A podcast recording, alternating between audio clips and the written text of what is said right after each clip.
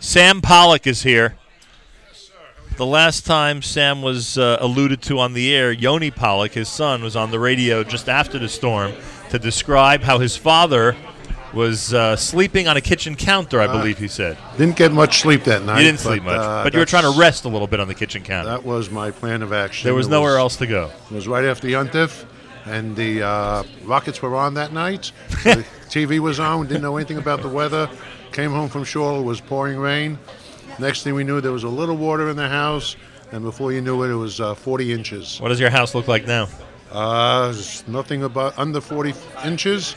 We have a chandelier that's there and a few ceiling fans. Your son, when he was on the air, and I'm told he's out of town. Is that true? He's Is out of that- town? just graduated YU. Mazel tov to you. Uh, your son, when he gave his report to us, seemed very positive, extremely optimistic.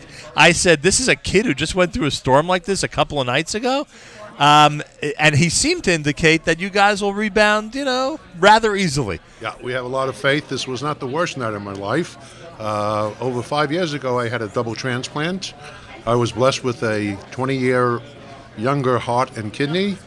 There was a buy one, get one free sale, so I took You both took of them. And uh, So, with things in perspective, now right, I know right, where the right. Pollocks are coming Right, from. this was nothing. But thank God we survived. Uh, we're looking future, and uh, we're going to make it. Where are you staying now? We're at a friend's house who went away for the summer, and um, we're looking. We just we're going to rent the house for the next year. Uh, looking at two different neighborhoods, and there's a housing shortage in from connect communities. You're staying in Houston, huh? Oh, for sure. I'm here 35 years. I left Brooklyn. Would never go back except for a good pastrami sandwich. What an honor to meet you. yeah, my pleasure. I really appreciate it. Take care. Sam Thanks for Pollock, coming. everybody. Bye-bye. He's uh, he's a resident of Houston, Texas, and a very, very optimistic one to say the least.